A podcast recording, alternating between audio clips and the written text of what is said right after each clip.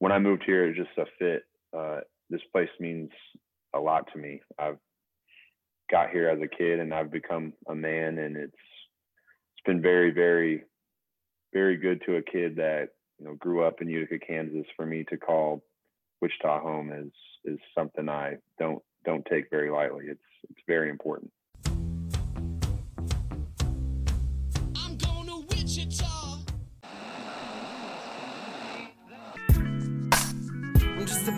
Kansas. Not what I say to run with the law. But I'm from Wichita. Welcome back to another episode of the Wichita Life Podcast. My name is Landon. Our first sponsor today is Erica with Midwest Fresh Homes. If you hadn't noticed, the housing market is hot right now. It is the definition of a seller's market. That brings up the question Is now a good time to sell? Head over to MidwestFreshHomes.com and get your free home valuation today. Our next sponsor is Il Primo Espresso Cafe. We recently did a favorite coffee bracket challenge on Instagram and Twitter. After hundreds of votes, Il Primo came out as the winner for both brackets. Check out Il Primo today. Today's guest is Ron Baker. Ron grew up in Scott City before walking on at Wichita State and playing a pivotal role in the best run of Shocker basketball, which included a Final Four appearance, an undefeated regular season, and beating the Jayhawks.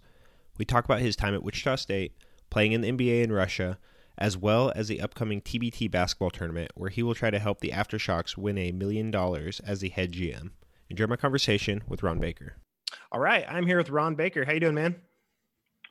I'm good, Landon. How are you? Thanks for having me on. Yeah, I think absolutely. This is going to be a, a lot of fun. Yeah, I'm looking forward to it. Been wanting to have you on for a while, and so it's it's about time. I think we're past due, but I think it's a good timing with everything going on right now. So No, it's, this is great. Uh, for those people who don't know, me and you live in the dorms here at WSU. So, like you said, this is this has been a long time coming. Me and you have a lot of mutual friends in the city, and your names come up in a lot of areas I've been at, and a lot of people speak highly of you. And I really appreciate uh, what you've done with this podcast and promoting Wichita. It's a beautiful city, and I think it deserves all the all the credit. yeah, absolutely. And thanks for coming on. Um, like you said, uh, we met in the dorms. I think you lived a couple of doors down. Um, they smashed the academic scholarships with the athletic scholarship pe- kids, and we so it's coming up uh, ten years now. That's crazy to think about, but uh, we're Yeah. getting old. yeah, we're getting we're getting to that age, man. You've you've had your first child, which congrats you and Thank you. Candace. Happy Thank for you. you guys both. But yeah, living in the Fairmount dorms, we're we're so old; those aren't even around anymore. Yeah. R.I.P. The kids don't even know what those are anymore. Yeah, the, they're just a vacant lot now up there on campus. yeah, The, for real. the cool thing is, you know, we're we're that that age where WSU is starting to become a very very unique, modern campus. Yeah, the dorms we lived in were extremely old, but it's good to see that the generosity that is around Wichita to help aid that campus and make Mhm. it what it is is is very very cool. Yeah, absolutely. I don't even recognize it half the time. I mean, I drive by it on the way to work every day, and it's still like I don't know what half the buildings are. New ones are Mhm. popping up every day, and it's pretty cool to see, though. It's it's very cool to see what it's become. We I do miss Braeburn Golf Course, but yeah, it is uh it is cool to see all the very nice architectural buildings that are Mhm. going up on the the east side of of campus. It's it's very impressive. Yeah, for sure. Um, so let's just start from the beginning. So you're from Mhm. small town, Scott City, or I guess I think I listened. I listened to a couple podcasts before this Mhm. that you've had. So you've kind of making the the circuit over the past six months or a year. It seems like a little bit on various podcasts. But um, Sure. so high school's in Scott City. But tell us a little bit about Correct. what small town life Yeah, like. so uh, I grew up in a town called Utica, Kansas. For those who don't know where that's at, if you look at a map, you can go to Hays, which is on I 70. And if you basically just draw a line from Hays to Scott City, you'll basically go southwest, straight line. And Utica is basically in the center of that line. Mhm. Population growing up was around 300 people. My mom was a elementary teacher there in town and my dad worked at the co-op and farmed for a living. I have two siblings. One's a year younger than me. Uh, my sister, she lives here in Wichita. She's looking to get an OT job in the near future. And my brother is four years younger than me, and played baseball in Fort Hays State, and now coaches and teaches at Chaparral, which is just down Mhm. the road. We had probably anywhere from six to eight kids in our grade growing up in Utica. In 2000, we commuted from Utica to Healy, which is another small school, and went to school there. Um, I don't think I recall having any more than eight to 12 kids in our class at Healy. So very small, small town. You could walk through the high school, Mm-hmm. junior high, elementary school, K through 12, and you could name everybody in your school. Mm-hmm. You had your lunches together in those Mhm. in those small schools. So very, very humbling when I get to go back there and see where my journey as a kid started. Yeah. And then 2004, my family and I moved to Scott City and went to junior high and high school there. Graduated in 2011 with a little over 55 kids in my class. So Mhm. still a small school, could go through high schools. You knew everyone by first and last Mhm. name. Was that two, three? very- How big a school was that? Yeah, so we were always a fairly decent sized 3A Three A. Okay. in the state of Kansas. We were 4A a couple years, but mainly 3A, and now a still kind of a large 3A. Very blue collared community. Farming and cattle is mainly the the revenue that goes through that city. Uh, then let's see, 2011 graduated, ended up walking on Wichita State and played five years with with our Shockers. Yeah. Here and had some tremendous memories. Met a lot of cool people like yourself in the dorms that first year. That, I think that was one of the cooler experiences.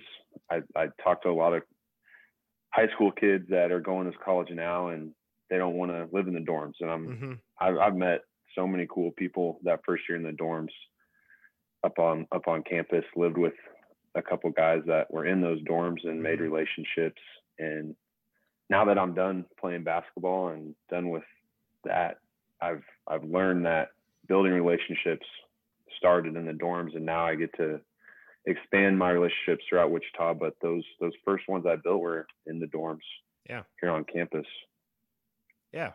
Um, so back in Scott City, you were a three sport athlete, right? Was basketball always your best sport, or what, were, what was your best sport growing up? So growing up, baseball was kind of the sport we all loved and enjoyed the most. My dad played baseball at Fort Hays State, Mhm. and it was just a in- a sport that I picked up on pretty pretty young. And I can remember swinging a bat when I was two or three years old. Mm-hmm. Uh, t-ball and all that. I think not till my junior year did I realize basketball was something I wanted to do. Mm-hmm. I grew up watching KU play Mhm. basketball. I was a big Kirk Hinrich and Nick Collison fan.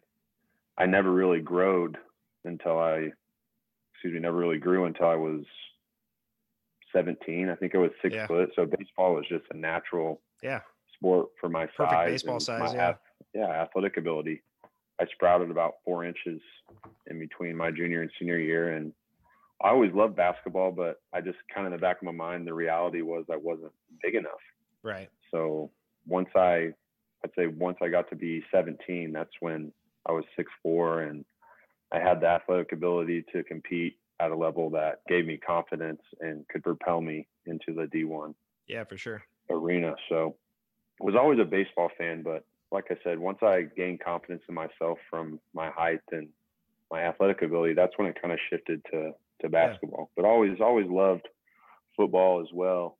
I always tell people, especially now with kids joining club teams and playing Mhm. one sport year round, multi-sport athletes I feel gain more from like a structure standpoint.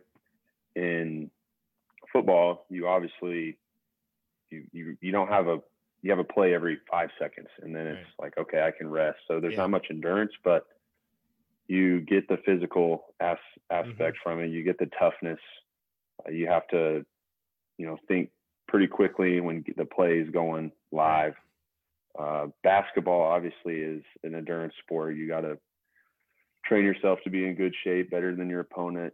Uh, there's always strategy, and Mhm. there's a lot of a lot of things that can teach you, uh, especially when you may not be in the starting lineup or you're coming off the bench. There's just a lot of different things because it's only a five five person team sport. So Right. A lot of things you can learn from it from that aspect. Uh, I think the biggest sport I learned from was baseball. Matter of fact, Mm-hmm. I played shortstop in high school, and uh, I remember my dad was our coach, and he was always stressing about short-term memory. Mm-hmm. In baseball, you you never know when a, a ball is going to be hit to you at shortstop, and you you have to have that mental capacity to focus 'cause- Yeah. and be ready. Uh, but also, when you when you strike out, you can't take that strikeout to the field. So no.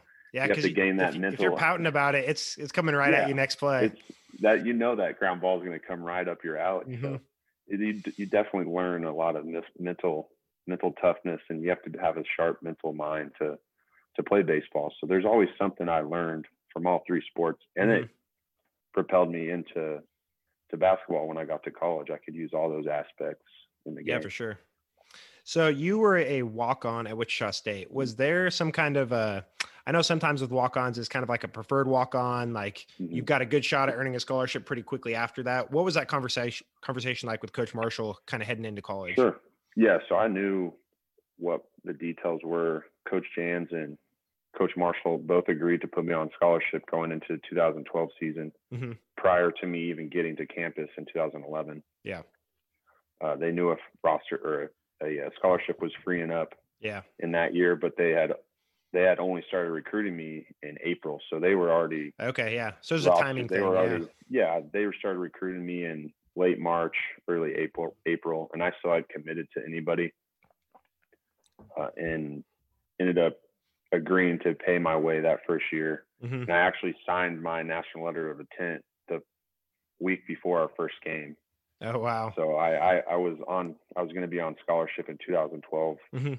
um, I knew right away because they were they were easy to work with. They they verbally promised me a scholarship. Sure. Uh, so going into the year, signed that national letter of intent, and it was it was kind of hum. It was just like a humbling experience. Yeah. I never really thought I would play at the level I was at, and Mhm. to sign a you know a full ride scholarship to play a, a kids game that you love was very humbling me humbling to me. I remember texting my family before that tournament we left for my Mhm. freshman year and telling them that I just signed my letter of intent. And that was a memory that I'll cherish for a long time. Yeah, that's that's incredible. Um, besides that, obviously, which is probably one of your favorite memories, what are some of the other memories that stand out from playing during your five years? You always remember your first game hmm you start in. My redshirt year, I uh, played in a game, exhibition game against Pitt State, Mhm. and that was my, or excuse me, Emporia State actually down the down the road from us. Uh, you always remember your first game as a college athlete, pro athlete, high Mhm. school even. Uh, so that that was a memory that I have, uh, and then I mean, we can get into a lot of really cool memories. Obviously, the Final 4 hmm uh, beating Ohio State to go to the Final Four. Uh, the cool, the cool thing I always tell people about the that Final Four in 2013 is, I remember starting in the game and getting on the court, and that year we were in the Georgia Dome, hmm and you could look up in the rafters and you could see so far as somebody that they just looked like a little figure, like you couldn't see them move, like. So I was like, these people are paying crazy amount of money hmm to sit a half a mile into the Yeah. sky just to watch this game. And I also remember it just being weird because it was the first Final Four in my entire life I hadn't watched. Yeah. because I was, That's a great point. Yeah, yeah, I was in it. yeah, for sure. uh, and then, you know, the good, great memory was, uh, I think the biggest memory of the next season was playing at Illinois State, and we were undefeated hmm and it was one of the Illinois State and Indiana State were two of the teams that we kind of had circled on the the uh, schedule that could give us a pretty close game at their place. And I remember Tekele Cotton's dunk with about six minutes to go in the game, and his head hit the backboard, and hmm the fire alarms went off. Everyone started leaving the. Mm, That was ridiculous. That was awesome. Yeah. Uh, so obviously going going into that year, we knew we were pretty pretty talented, and for us to go undefeated is a memory I have hmm from that season. Uh, the next season, beating my childhood favorite team, KU, Mm-hmm. in Omaha. That one's pretty obvious to me. Hitting some big shots and looking up at your parents and realizing that you're, you know, about to beat a very historic team, Mm-hmm. And a team that you grew up in, a team that drew you to the game. Yeah, So absolutely. that was uh, that was a very very big memory. And then obviously senior night, my last year was something Mm-hmm. I remember. There's nothing better than seeing 10,005 respected individuals up in the crowd, showing you respect as a as a collegiate athlete, holding Yeah, up your sure. jersey, seeing family there, and seeing how far and far you've came as a as an individual and as a man. It was probably my top top memory as a as a shocker. Yeah, absolutely. Yeah, we uh we actually we drove down to Atlanta for that final four. Okay, I thought that- so, Yeah, yeah. we were we were front row. That was awesome. Uh Mhm. Candace and Andy Cole and some of those guys. That was a blast. Yeah, that was so fun. That was the the cool thing. I remember seeing our students who traveled. They actually had pretty solid tickets on the Oh, end yeah. zone. oh end yeah. zone side. Yeah, it was it was kind of a mad dash and like they lined us up and then we moved into this other room and you kind of had to get your seats all lined up but that itself was kind of a interesting experience but it was just so cool to see i mean how big that place was i'd never been down Mhm. there before and just how big it was and i mean you zoom out and how little the basketball court is in comparison but that was a lot of fun yeah that was a great memory Yeah, I, I can imagine. It was it was good to obviously play in a Final Four, but playing in a football Mhm. stadium is is Yeah. something that's kind of interesting. But like Yeah. you said, Final Four wouldn't miss it. I, Mhm. it was it was great to see students that I lived in lived with in the dorms at at those games. That was really Yeah. cool. Yeah, that stretch of years, I was just actually just talking to somebody about that this the other day, but like that stretch kind of, I mean, when we were in college, basically, it was just so much Mhm. fun. Like, Yeah. I, I don't want to say we peaked, but like just that stretch, we hadn't had that success before at Wichita State. And that was just so cool to see and experience firsthand. And yeah, it was awesome. It the coolest part was just sharing it with others. hmm like you you make connections throughout all those years and when you can go places and obviously be with people who love Wichita State and they're appreciative of the effort you're giving each and Mhm. every day like that that makes you feel like you've you've come a long ways and you've almost helped them in a way like Yeah, they absolutely. they can they can call Wichita State home they like going to school there they love going to the games they love Yeah. watching you supportive. It's just a great chemistry the whole school kind of had. Oh, for those- sure. And it, it was crazy years. to see, like, because I don't know if it's still free, but students got free tickets. And so it was like, Right. you could see the difference between like you could show up five minutes before the game and get a ticket Mhm. to in the middle of that run. And it was like you have to camp out at 6 a.m. to get those tickets or the night before to get those tickets. And so it Yeah. was crazy to see the difference, especially like after the final four, undefeated year. Yeah, it was it was Mhm. nuts. But um, do you stay in touch with a lot of the guys? Yeah. So what's been great is uh, I'm helping out with TBT this year, Mhm. and we we sent out I think 280 ish invites to all ex players. Mhm. Uh, ex players meaning more or less that you you finished your eligibility here Sure. as a player. Mhm. Um, and we sent those out and have been getting pretty solid feedback. Uh, we're gonna have a little all ex player reunion around the weekend really of the cool, yeah. TBT. So it's been cool to reconnect with some of the you know the older generation Mhm. of players. Uh, but as far as ex players, social media has been great. You can keep up with those guys Yeah. pretty easily. Instagram, Twitter. Mhm. Um, people post on their story, you chime in here and there. So connecting Yeah. like that's been fairly fairly easy. Uh, but our connection as a team through those years was so good. You we'll see these guys here in a, a week or so, and I mean we'll basically kick it off right where we left off. And Yeah. we we haven't skipped a beat, even though it's been tough to maybe connect through the Yeah. years. The connection is still there. That makes Yeah, sense. it's a special bond. And I think I saw, I don't know, maybe it was an Eagle article or something about how, I mean, assuming Wichita continue to host for sure, just because Right. of the turnout, but it basically is like a family reunion for you guys. Now, at least once a year, you guys all get together and hang out and then have some fun and play some basketball. So, yeah this is this has been obviously a lot of fun to put together but this is something i think we want to continue to grow mhm. i i want it to be like every ex player is looking forward to when that tbt bracket is released like Mhm. okay yep I'm gonna circle that weekend on my calendar. I got to go Mhm. back. I got to meet some of my some of my ex players, and that's kind of the the reason I wanted to to help with it. And I know the guys that are helping coach it and organize it are Yeah. in it for the right reasons. So Right. be great to see all those guys back, and hopefully this can continue to grow. I know in 2019 it was a tremendous turnout, and the fans really enjoyed it. Yeah. and that's sure. also what it's about.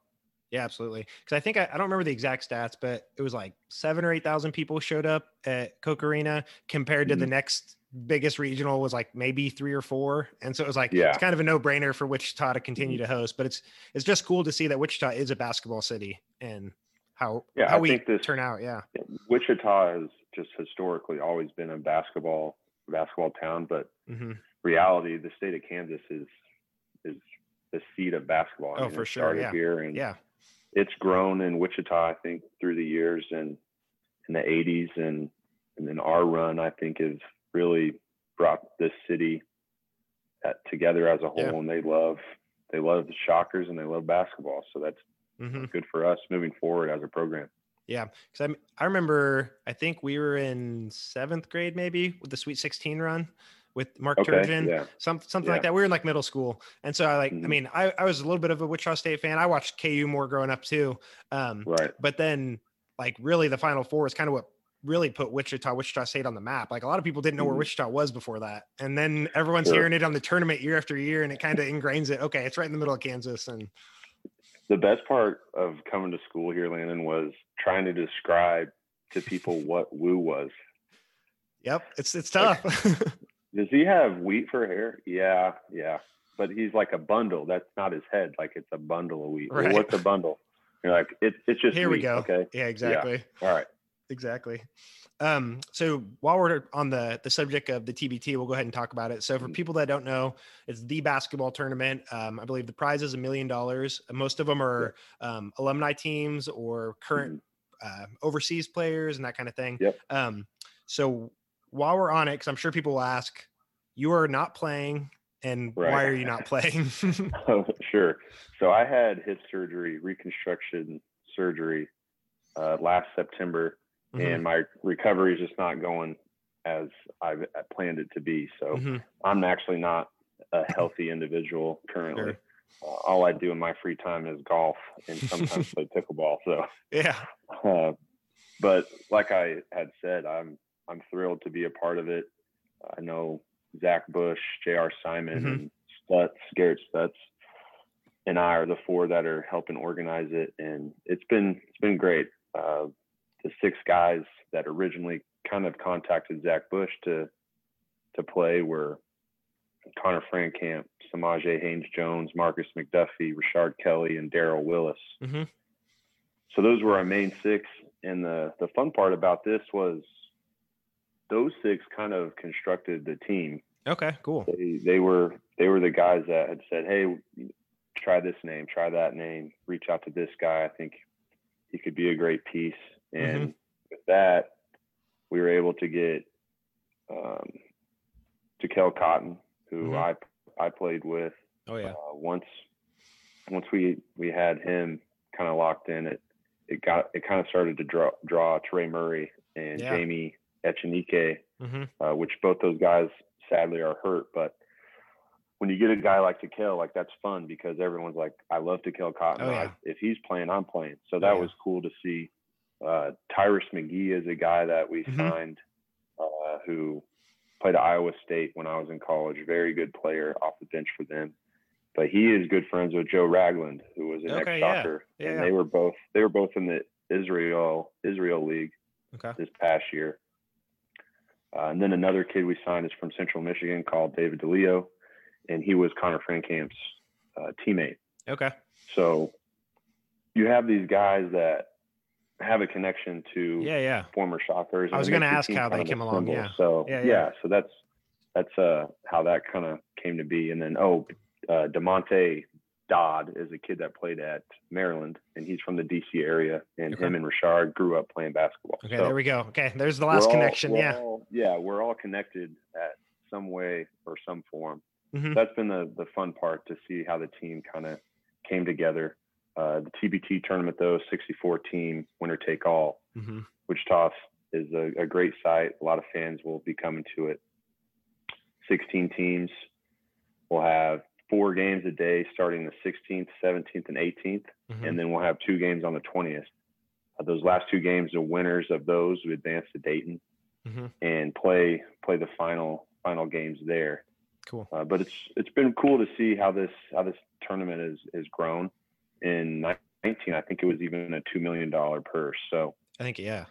definitely growing the right direction, and it's a it's a fun style of basketball. It's it's not going to be uh you know walk it up the court and run a set.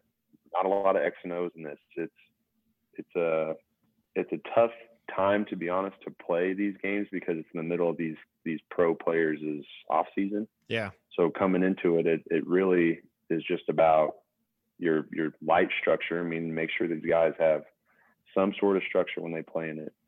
But Mhm. you still want them to have fun, and if, you, if we can come out have fun, I, I really like our team right now. It's been fun to be a part of.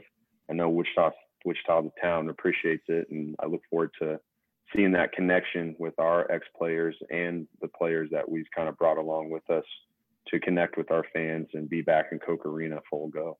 Yeah, absolutely. And I believe so there's an Elam ending. So for what Mm-hmm. people can you explain that? I guess can you explain that for what people don't know? Sure. So the last TV timeout, which is after four minutes, if there's a dead ball, foul, whatever, you take that team that's winning. Say Landon's team has 70 points and I have 60 points. Now we're playing to the first team to 79. So you just add nine to whatever the top score is. You add nine to the top score and we're off to the races. Nice. So that that's an interesting ending. Uh, Yeah. They want all games to end.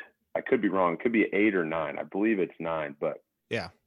points. But the reason for it is you want to eliminate fouls late game. You want to eliminate teams stalling, and you you know you want to give that team that is down It's still a chance to win. Right, right. that you'll the game clock will completely shut off. You will have a shot clock still, but not until someone scores. yeah. Like It makes it way more exciting. Yeah. Example. Yeah, you're gonna have every you'll have a game winning basket, whether it be a free throw, a three, or a 2 on Mhm. every single game. Yeah, that's really cool. So So- in that case, I think I might know who your answer is, but who's taking the last shot if we need the last shot?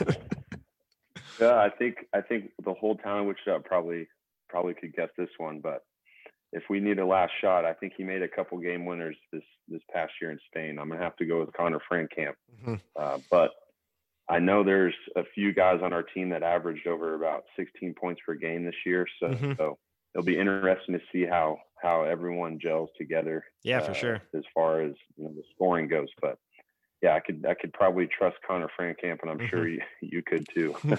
Oh yeah. Well, that's good. We have a, a few options, so they can't just double team Connor. Mhm. We got a couple guys to dish to. yeah. Um, Yep. so I think I, I haven't looked at the bracket in a while, but I believe uh, don't want to look past the first round, obviously. But I think Sure. it's kind of the K State alums and the Creighton alums. So who would you Right. prefer to play just based on history? Kind of got the Kansas tie versus kind of the old Yeah. rivalry tie. Yeah, obviously, like you said, the expats. They're I've looked at their roster and they've got some guys that are very talented. Uh, but if you know if we were to take care of them, that's that's a tough question because the cool thing about this TBT is a lot of fans are going to be able to see other opponents that maybe were in the tournament back in the day or even Mhm. played at Koch Arena. So Right. I I'd love to have Creighton back in there. Uh, I yeah, know for sure. their fan base would definitely attend a lot of the games here in Oh, yeah. And I'm Oh, sure yeah. there's going to be some K State fans too. I'm I'm good friends with a couple of the K State guys, but I'd have to go with Creighton. I, I, Yeah. I'd want to see them back in in Koch Arena just from the his, history that we've had in the past, going Absolutely. back to you know McDermott and those those guys. So Yeah, that was a lot of fun. it'd be really cool. I- yeah. Yeah, that was a lot of fun. Those were some of the the best games. Those are the games you had to camp out early for because everybody was trying to get those tickets. Yeah, I think it was our freshman year. They came to our place on New Year's Eve, hmm and it was a blackout, and we Yep. ended up winning. And probably one of the loudest I've heard Koch Arena throughout Oh, yeah, I remember years. that. So Yeah, there's for some sure. there's some rich history there. It's good to have those guys back in in the arena. hmm Um, so shifting gears just a little bit. Um, actually, before we move on from kind of the college years, there's recent news that the NCAA has kind of changed their name, image, likeness rule. So if that rule had been when we were in college, how would you have capitalized on sponsorships? well, I didn't even get Instagram until like my second or third year in school, and I feel like a lot of kids are going to make good money off Real of that. good money. Oh yeah. So that that's that's interesting. But the cool thing about Wichita, there's a lot of businesses that Yeah, support are. Wichita State. So I'm I'm sure that's where I would have capitalized Yeah. teaming up with whoever in this town because there's a lot of businesses that support Shocker Athletics and For sure.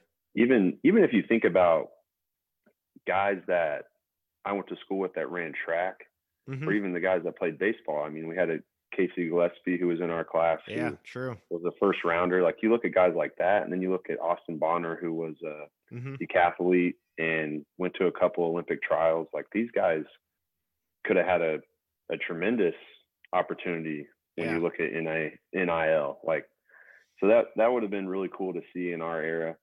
Uh, but as far as capitalizing, I, I know there was a lot of really really cool businesses in town that would have definitely helped out their fellow shockers throughout Mhm. the years.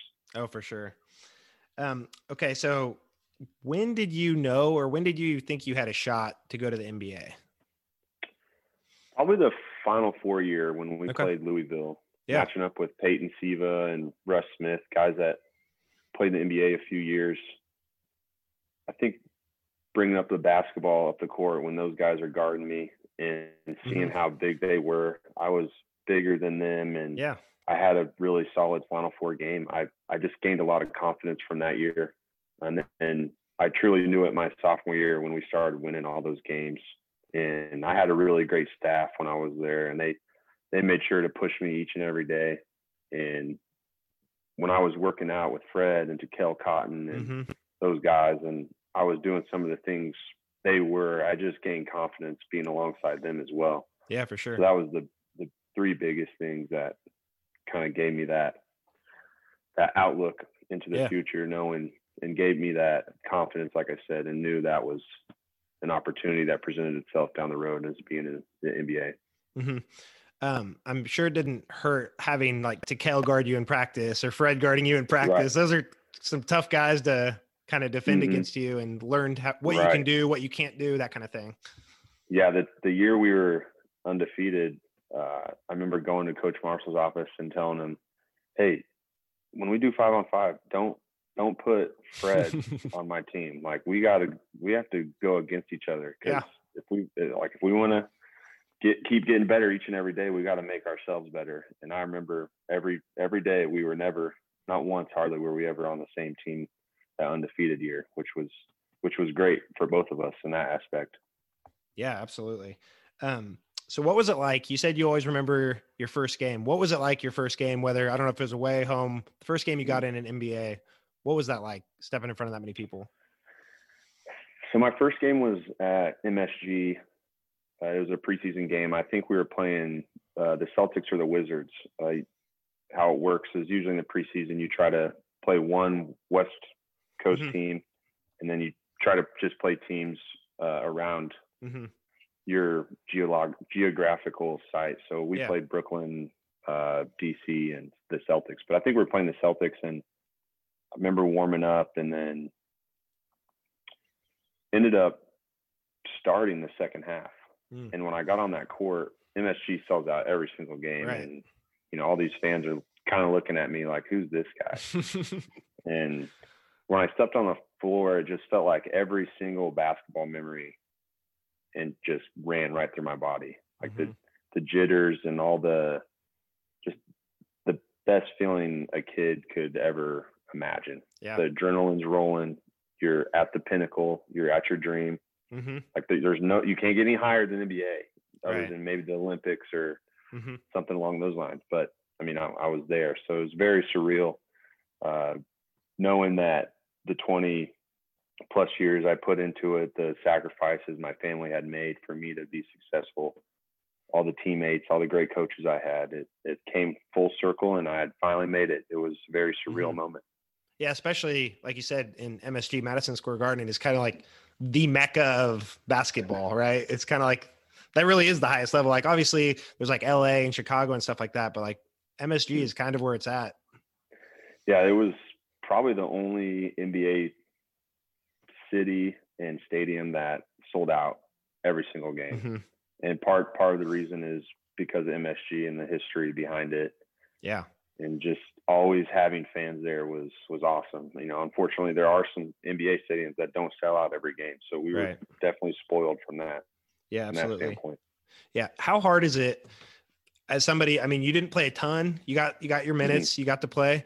How hard is it to kind of come off the bench cold like that and it be expected to perform? Yeah, like, it wasn't it wasn't yeah, it wasn't the easiest, but at the end of the day you're making tremendously good money and you have Yeah. to be a professional. You got to be ready. You got to Yeah. do whatever you got to do because when your name's called, you got to Yeah. do the best you can in those minutes. You, you Mhm. can't be the guy that's like, well, I'm, I'm only played seven minutes. I can't Right, get right. a rhythm. Well, there's 13 other guys that can come in and Yeah. do better. So you're on the same team, but at the end of the day, you're, everyone's kind of battling for those minutes. So you just have to be a pro. Yeah. take, take absolutely. take care of your body and make sure make sure you're ready. Yeah. Did you get star starstruck at all? Whether it was your own teammates with the Knicks, or because there was some all-time greats on your team at that time, or just who you played against. Mhm. Did you get starstruck at all?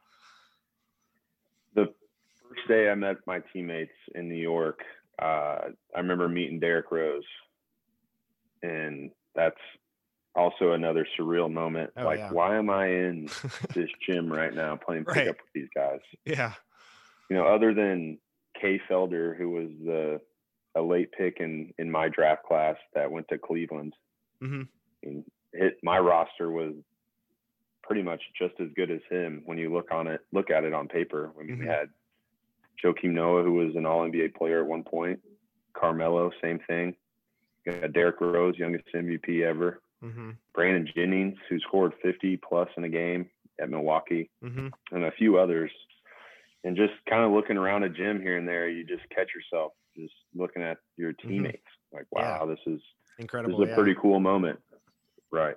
That's really cool. So I'd say Derek uh, had some. I had a few run-ins with certain celebrities when I was there, uh, but once once you realize like certain actors or certain singers or even certain players are just normal people like yourself, Right. like it just becomes kind of like a foreign, you know, foreign deal where you're just like, well, yeah, I'm like that's that's Ben Stiller. Ben Stiller and I are friends. Like he, he's he's just a normal dude.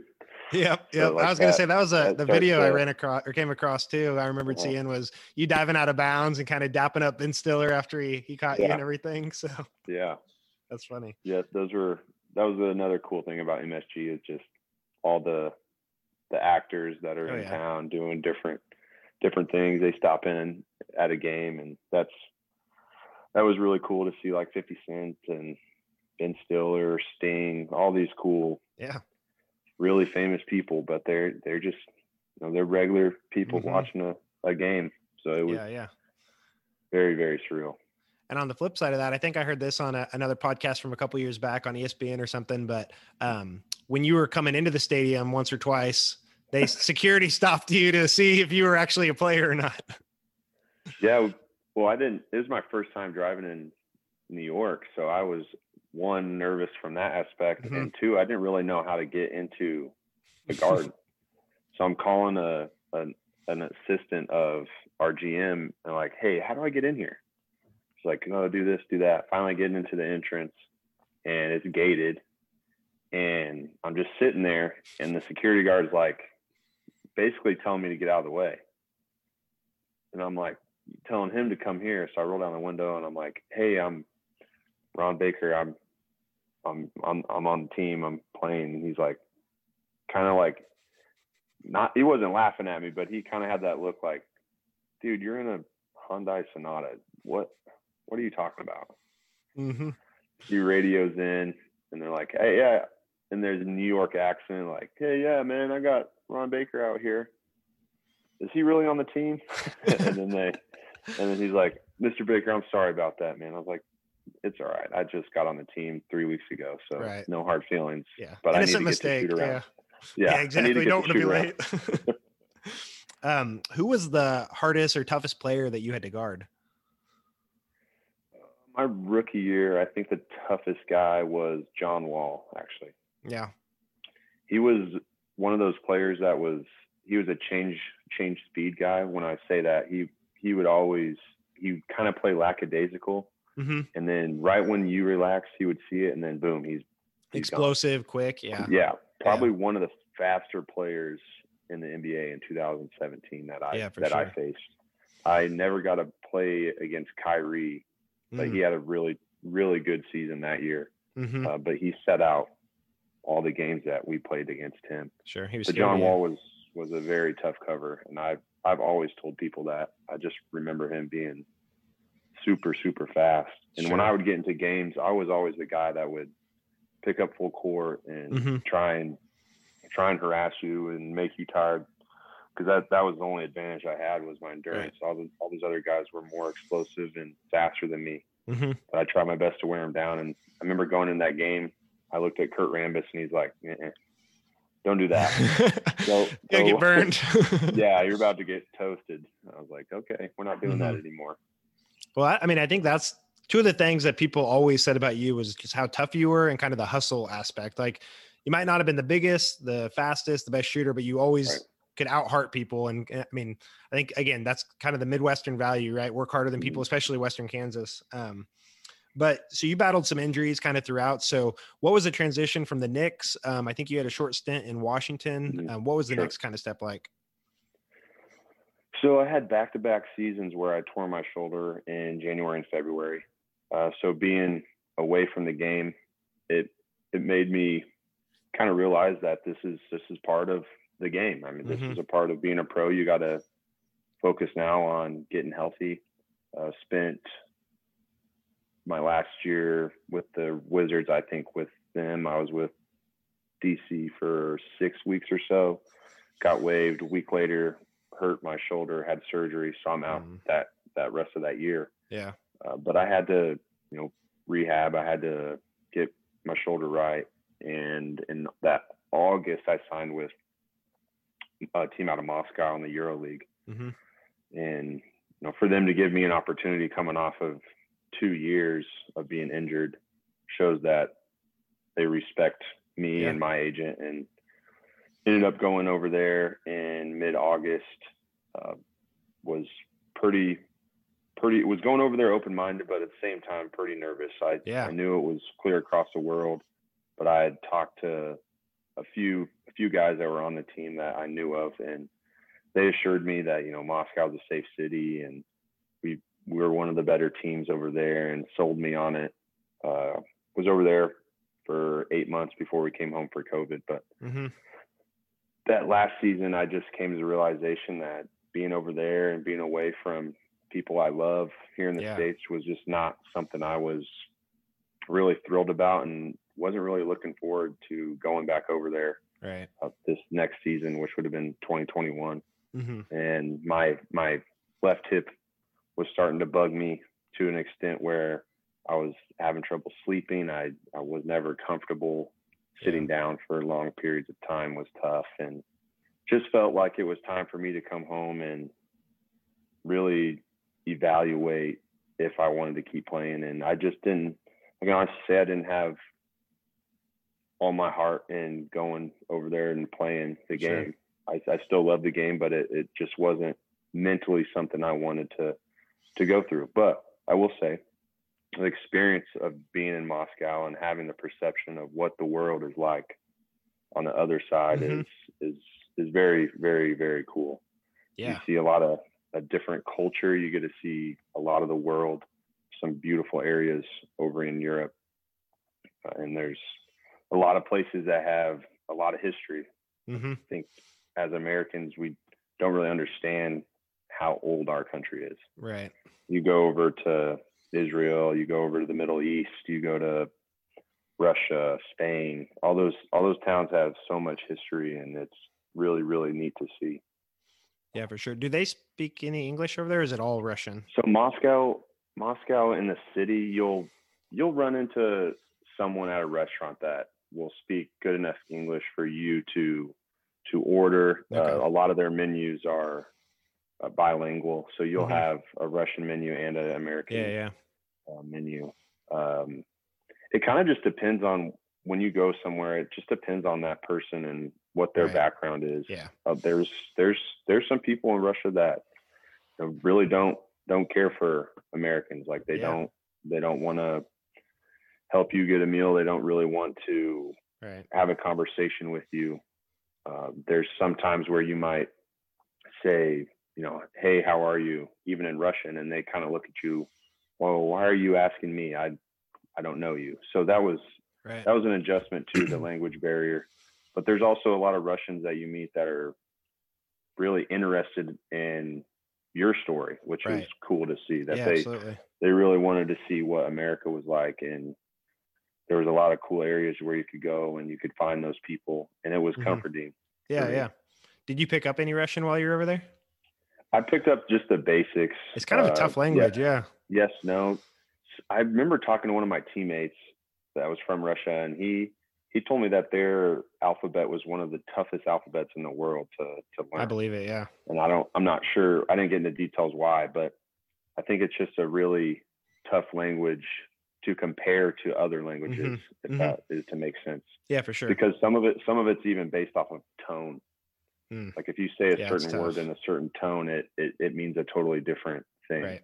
Yeah, for sure. But yeah, I, I learned some basic Russian, and I had I had some cool Russian teammates who were bilingual and helped me out Yeah. when we would go places, and I, I made I made it through eight months over there, so I, I had Hey. to learn some. That's more than most people could make it. So, um, so you back? You came back for COVID. So you've been back for whatever a year, almost a year and a half, whatever it, what it is. Um, what are you up to now? What are you doing? Are you planning on sticking around Sure. Wichita? Yeah, so in January, my childhood best friend uh, from Utica actually was living here in Wichita, and he sold me a home. Okay. So I've been I've been in my new home since early January. Nice. So I'm looking forward to calling Wichita home. I I really enjoy it here just because you're one phone call away from whatever you need, whether that Mhm. be a person or you can get a hold of pretty much anyone in this town. There's a lot of Yeah, for generous people here too. sure. Mhm. I think I'm not sure what the article was, but I was reading that in the nation we're like top five in generosity when it Hmm. comes to I believe it. our town. Is and and that's that's just the reason I kind of wanted to live here. I feel like people are my speed. They're they're nice. They care for Mhm. one another. I don't think I've ever heard someone who lives in Wichita say they don't like it here. Mhm. Like it's if people live here, it's because they want to they want to live here and they want to better the city that they live in. Yeah. Uh, so right now, I've been doing a lot of networking here in Wichita. I've reconnected with a lot of people who I met with in college, and it's been nice because when you're a pro, you come back and you see those people, and it's Mhm. usually just small talk. Like they know I'm busy, so I got to get Right. get to whatever I got to get to. But now it's been great. Even working with the TBT is going to see some of these people, some of these even sponsors here in town, and reconnecting with them. I I met them in college, but now I'm home and I'm staying put, and Yeah. I can start building those relationships once again and strengthen them. Yeah. It's a little bit slower pace for you now. And as long as you're not late for your tea time, you're good to go. Yeah, man. If anybody wants to come out to Terradyne, I'm usually out there about three three days a week working on my swing. I still haven't got my handicap down, but Hey, I usually have a good time. I usually have a good time out there. yeah. As long as you've got Fran Camp on your golf team, you're good to go, right? That kid's a he's a stick. We played uh, last week actually. Uh, him and Eddie Fahnenstock and a couple others out there. We we usually hit it around about once a week. There's a good younger crew that's our age out there, and it's Nice. it's a club I've I've grown to love a lot. The people That's out awesome. there are really nice, and Andover's a as you know is a is a very very cool town. Oh yeah, it's very cool. Well, I'm not much of a golfer, but we can go play pickleball sometime. So There you go. I, I love some You know, pickleball. Um, There's those courts are going up like wildfire around dude, here. every every don't know if park they're popping up. It's awesome. Um, So I, I've got some just kind of various questions that I ask all the guests. So these are the same questions. Um, so first off, what is something you often recommend to people? It could be a book, um, podcasts, anything like that. Okay. Um, I'll just go with book first. I started reading a book during COVID called Burn Your Goals. Okay. It's a Josh Gordon uh, Oh, yeah. book. He's he's a great follow on Instagram as well. Uh, basically, but burn your goals meaning, hey, you need to go into every day of your life. Stop focusing on your goals. Focus on today. Focus on treating others right. Focus on whatever task you have. Work it like it's the last one you'll Mhm. ever get. I really enjoyed that. Uh, podcast I've been listening to is Dose of Leadership Yeah. Oh yeah. it's, a, it's a guy out of out of Andale. He has some really cool uh, guests on. Richard Rierson's his Yep. name. Met him a few times, and that would be a podcast I'd recommend. Yeah. I, a I big- had him on a while back. He's a great guy. Did you really? Yeah. that's he's really good. man. Yeah. He's a nice guy. He's a super super good guy. Has a very good story. hmm Ex Marine. He's he's a great great human being. Yeah, Uh. I'm a big uh I'm a big foodie, so when I have friends and family in town, I always recommend certain places to go. Uh, there's a lot of unique franchises that I call them franchises. You know how it is. Sure. There's one Sure. East Side, West Side, and Yeah. Yeah. maybe downtown. Uh, been going to Ziggy's a lot out Mhm. east. There's you know, family owned and ran, and Oh, just yeah. a very very good atmosphere. I like getting to their place at least once a week. It's on my way home from so good, yeah. so that's what that's what I enjoy the most. But obviously, having chicken and pickle here is great. yeah. It's nice. The owners, the owners out of Kansas City, and they they were excited to bring that out here to the market. Yeah. Um, but other than that, golf, pickleball, hmm Ziggy's. That's that's about all Ron Baker does nowadays, and hangs Hey, out with. It's a pretty good life. Yeah. Yeah, it's That's going awesome. pretty good. Good, good.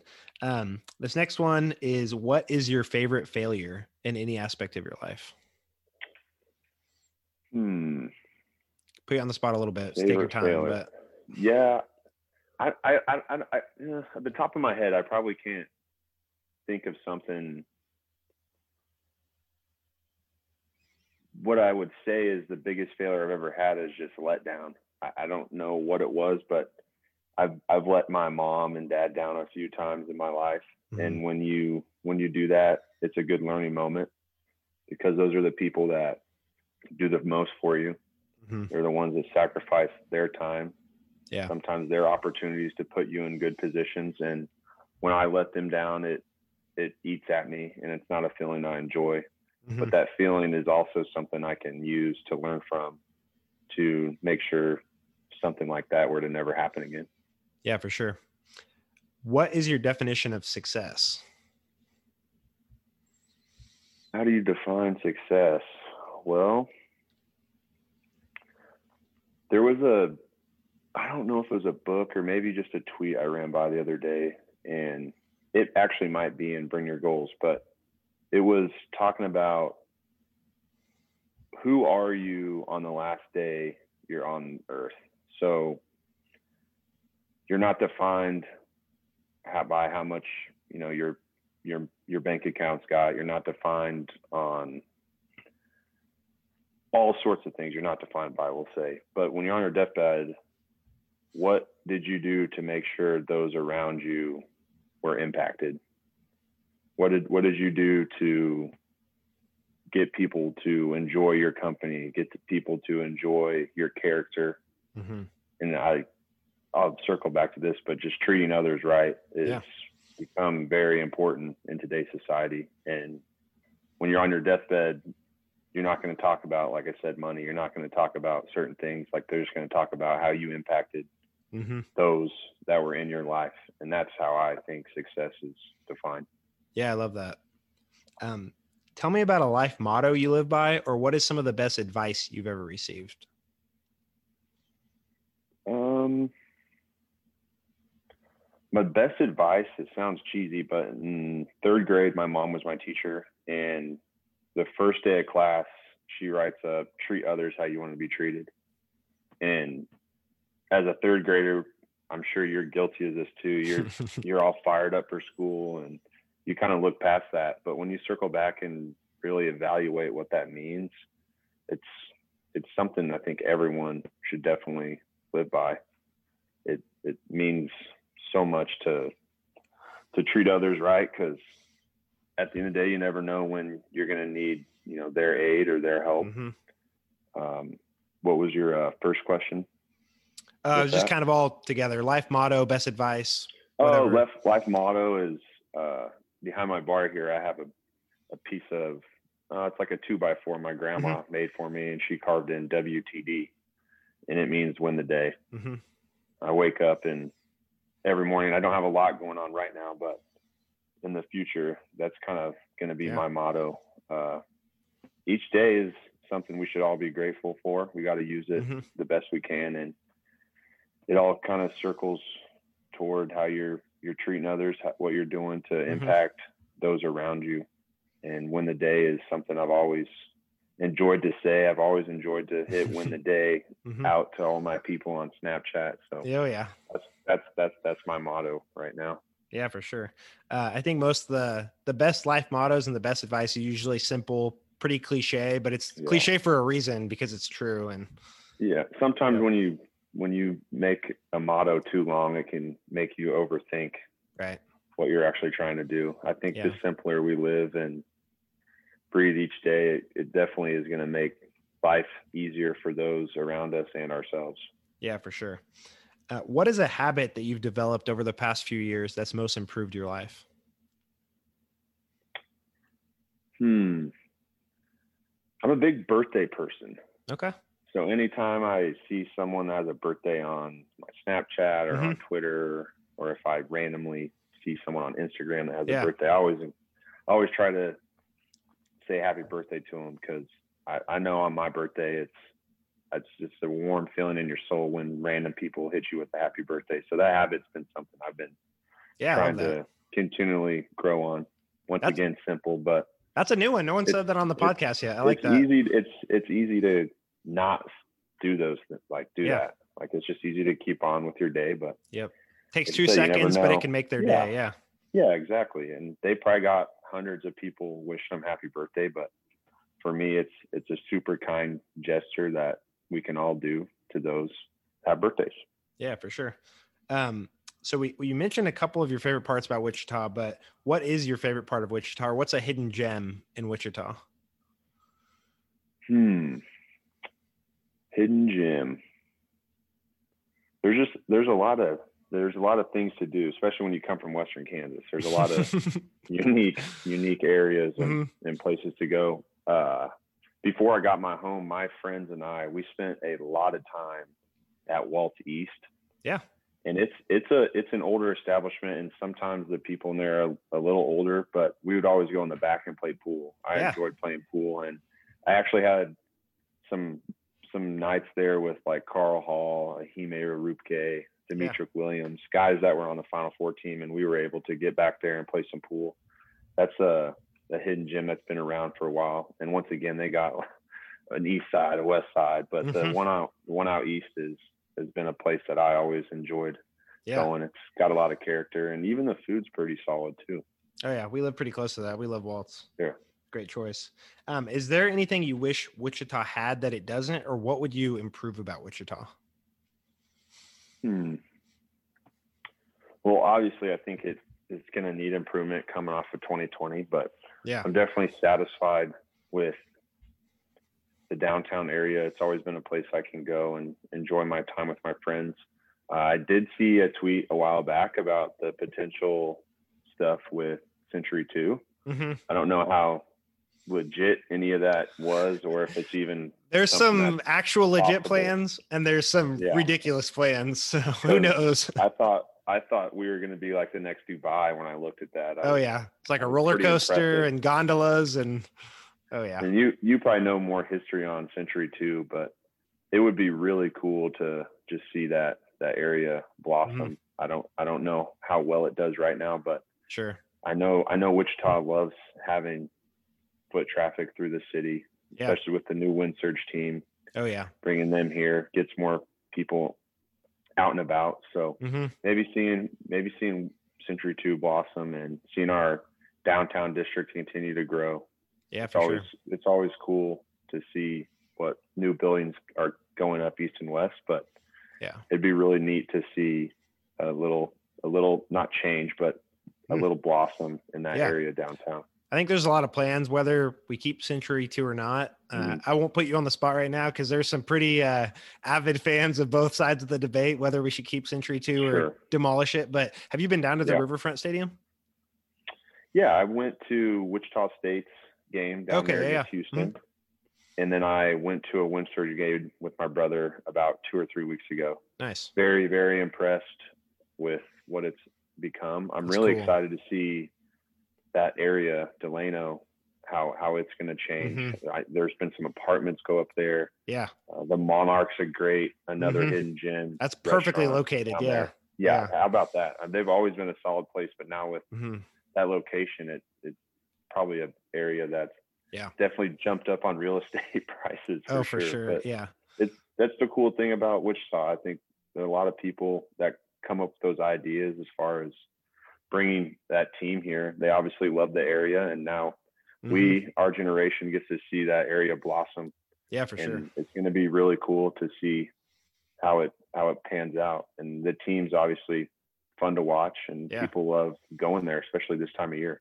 Yeah, it's a top-notch stadium, and we were driving by. We were going to eat at uh, Ruben's Mexican place Yeah. right down there in Delano, um, and I didn't even realize. I think it's Sycamore is the those apartments because there's the River Vista Okay. right on the river, and then there's another one right Yeah. there. I'm like, man, these are crazy nice, and it's so cool. Like get the Mhm. young families or young professionals, whoever's living down there, and Yeah. within walking distance of everything is great. Like you could just walk to the games, and that's awesome. Yeah, it would it would be neat to see what age of of people are going to start kind of gravitating towards that that Mm-hmm. Sure. area because you can get some you know people that are fresh out of college, single, Oh, yeah. outgoing, wanting to get through that area. Like it's going to continue to grow hmm the the the places around there. It'd be it's just going to be cool to see, man. I hope I hope that area becomes something fun and people like ourselves can go down and enjoy. Absolutely. So I just have one more question. Um, what does Wichita mean to you? Well, it's it's home. I've I've never felt like I've ever been mistreated here. My my folks live three and a half hours away in western Kansas. It's a not a short drive, but it's a decent drive for them to come visit me. My sister moved back here, so it's good to have family in this area. I've always felt like this could be a place where I could grow as an individual hmm a lot of my friends from college live here and reside here. So when I moved here, it was just a fit. Uh, this place means a lot to me. I've got here as a kid and I've become a man and it's it's been very, very, very good to a kid that, you know, grew up in Utica, Kansas for me to call Wichita home is is something I don't don't take very lightly. It's it's very important. I love that, man. Well, thank you so much for coming on. Where can people find you to kind of follow your GM journey as you lead the aftershocks to a TBT championship and a million bucks? Um, where can people find you on socials and that kind of Sure. stuff? Yeah, I'm, I'm on Instagram. Uh, it's my first and last name, Ron Baker six two zero, or Ron Baker thirty one on Twitter. I think. Um, yeah, I've I'm looking forward to TBT. I'm looking forward to you know my transition as a person, moving into my new home, and uh, I feel like I'm in the right city. And I truly do appreciate what you do on Twitter with this with this you know platform that you've created. you. Um, and who would have thought, man?